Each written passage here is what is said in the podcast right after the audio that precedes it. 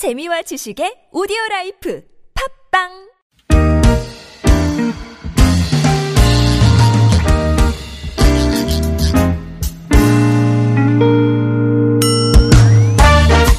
자, 서울 속으로 2부 시작해 보겠습니다. 오늘 목요일이고요. 노무 상담으로 마련되는 날이죠.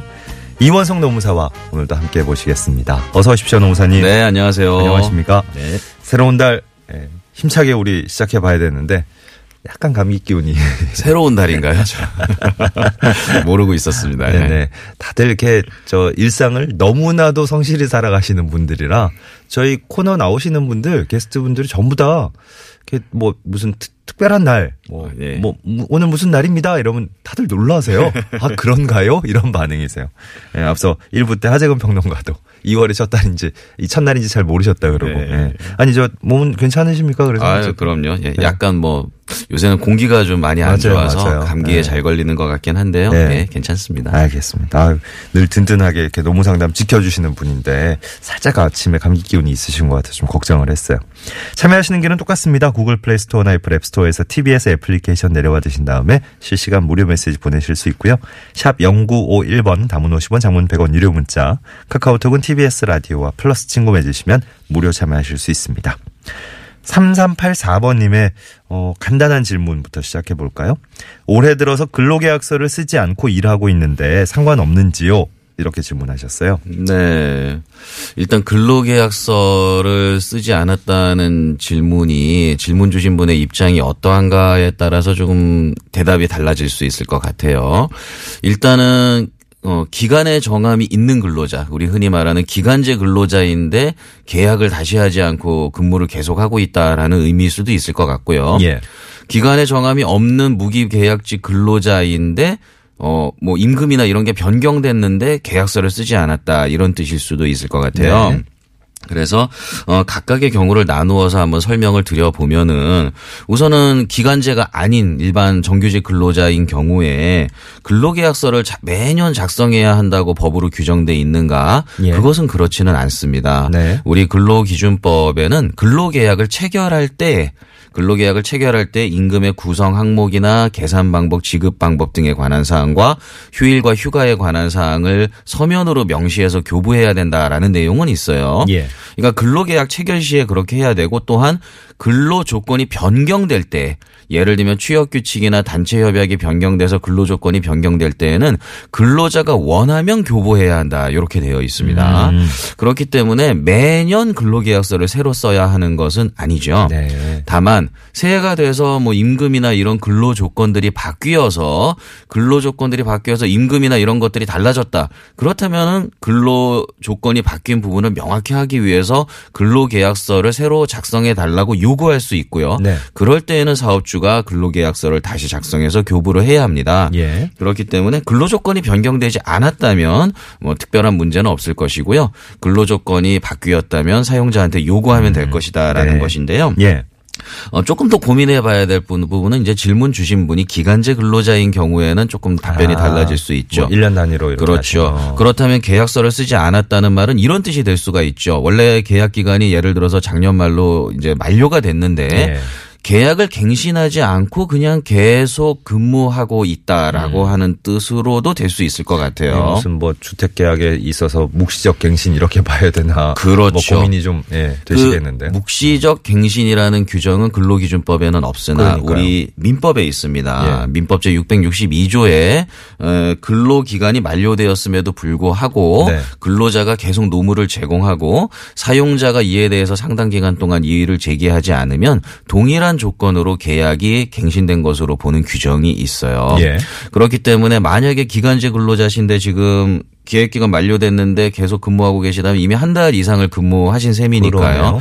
어, 사용자가 이의를 제기하지 않았다면은 당연히 같은 조건으로 갱신됐다고 보는데 무리가 없을 것 같고요. 예. 그렇다면은 적어도 동일한 기간 동안만큼은 계약이 갱신돼서 계속 근무할 수 있는 것으로 그렇게 볼 수 있으니까요. 뭐 당장 계약서를 쓰지 않는다고 해서 특별한 문제는 없으나 예. 당사자 간의 그런 관계를 명확히 하두기 위해서 계약서 작성을 요청하시는 게 가장 바람직하지 않을까 생각 이 되네요. 네네.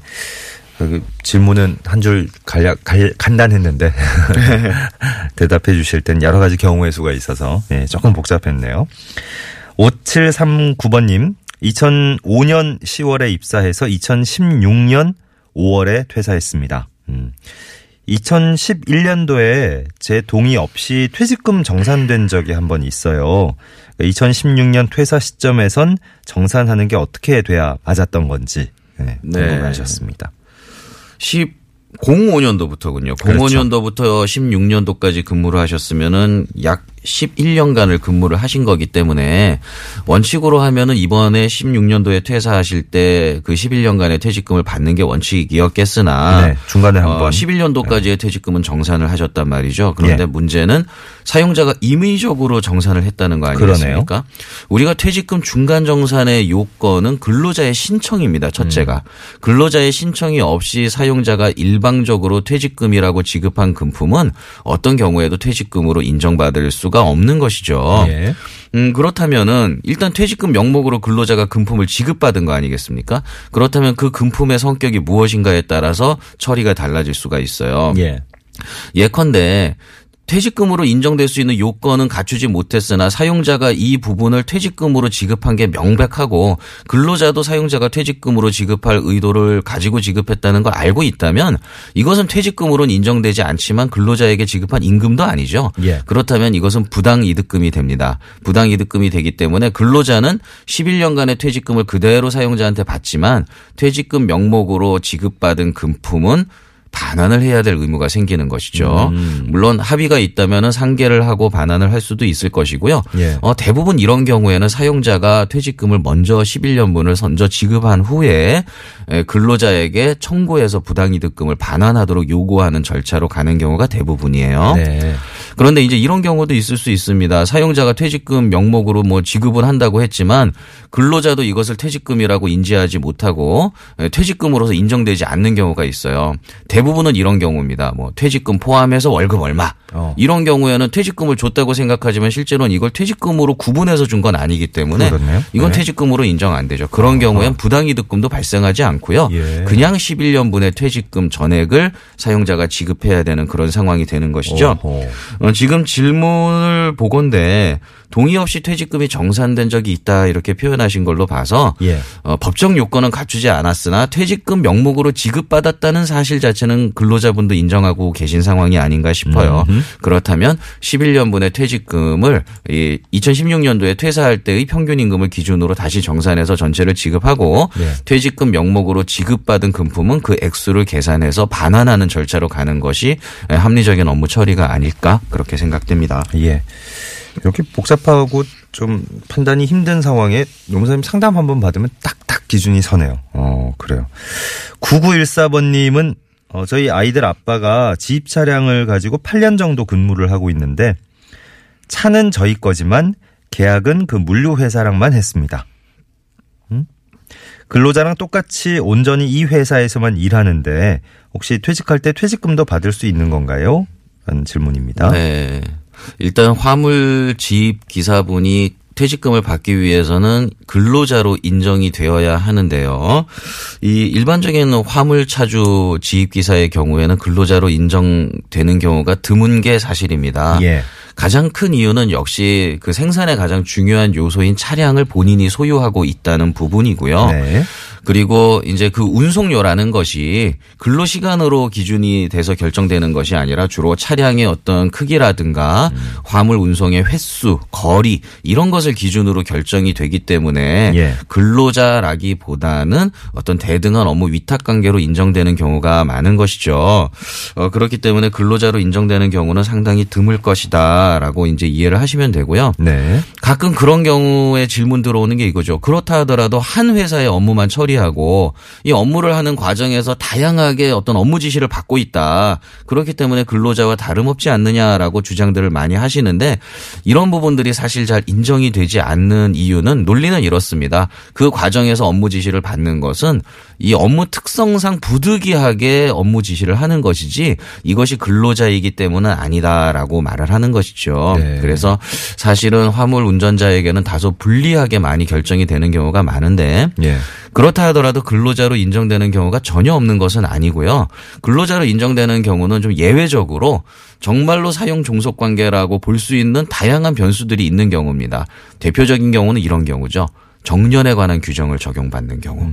당연히 대등한 업무 위탁 관계면은 정년 규정을 적용받을 필요는 없지 않습니까? 그죠? 네. 그런데 정년에 관한 규정을 적용받거나 다른 근로자들과 동일하게 휴일이나 휴가에 관한 규정을 적용받는 경우라든가 그리고 화물 운송 업무와 관계없이 그냥 출퇴근 시각을 딱 정해놓고 그 사이에 대기를 하다가 업무를 하는 경우 이런 다양한 변수들을 종합적으로 고려해서 근로자로 인정되는 경우도 없지는 않다라는 예. 걸 알고 계시면 돼요. 그래서 네네.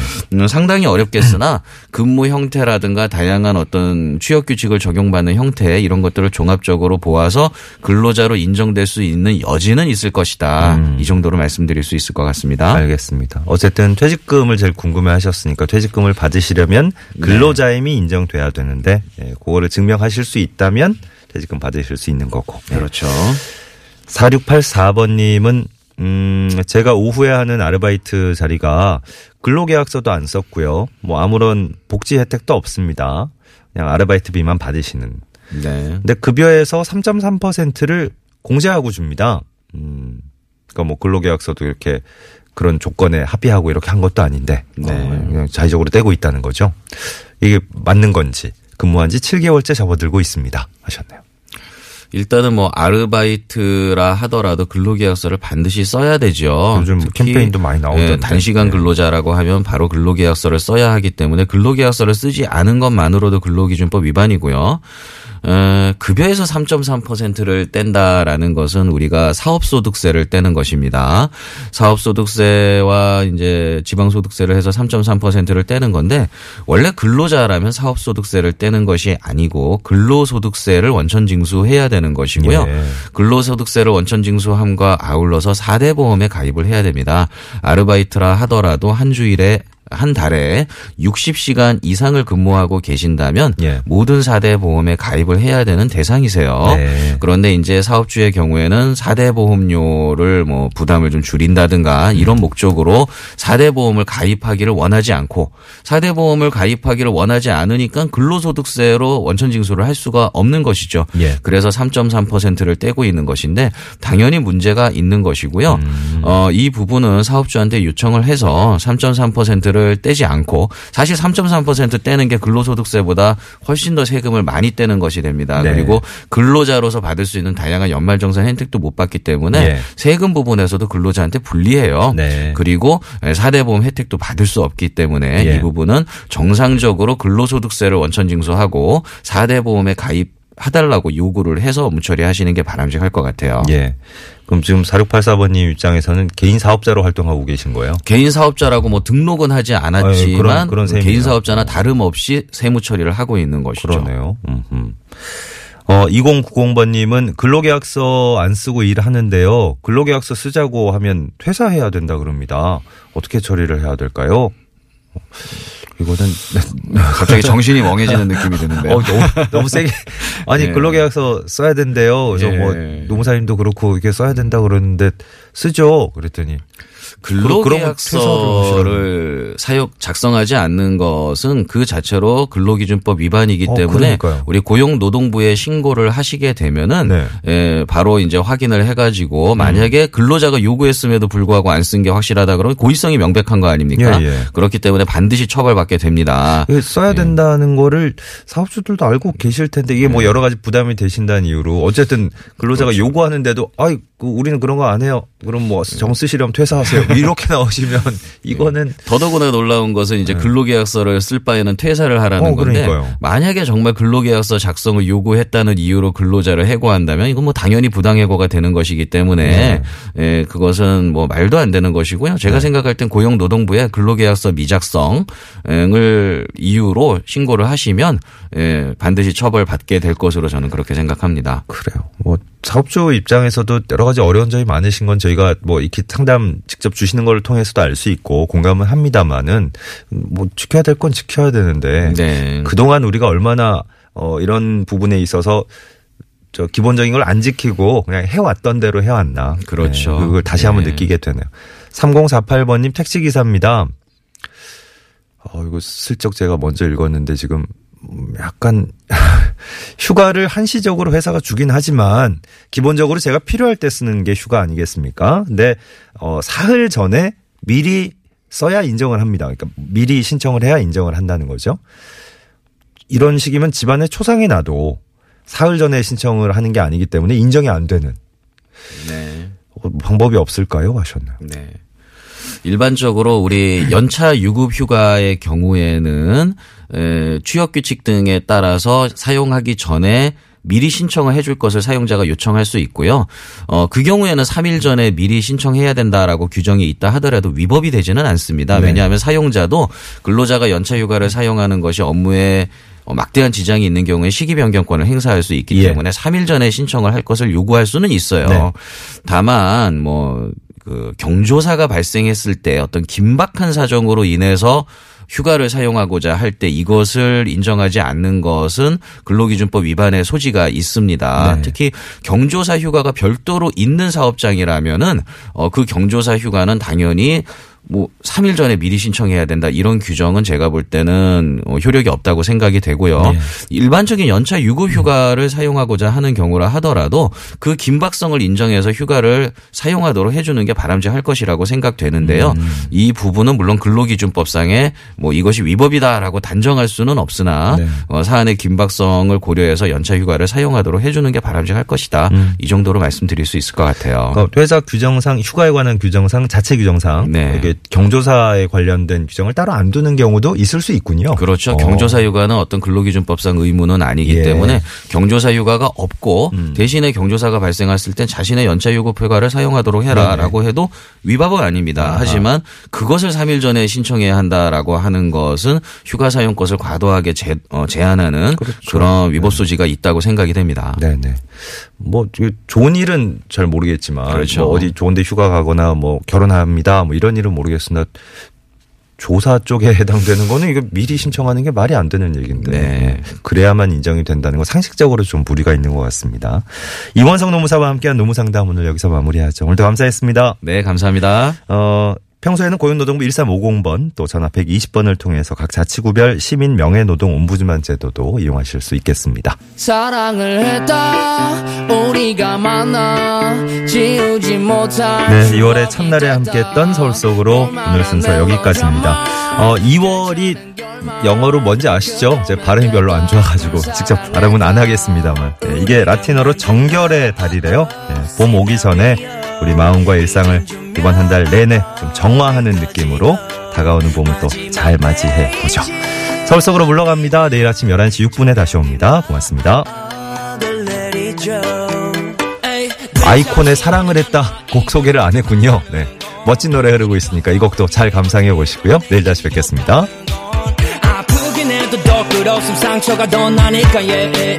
예넌 사랑했고 사랑받았으니 난 이걸로 됐어 예, 예나 살아가면서 가끔씩 떠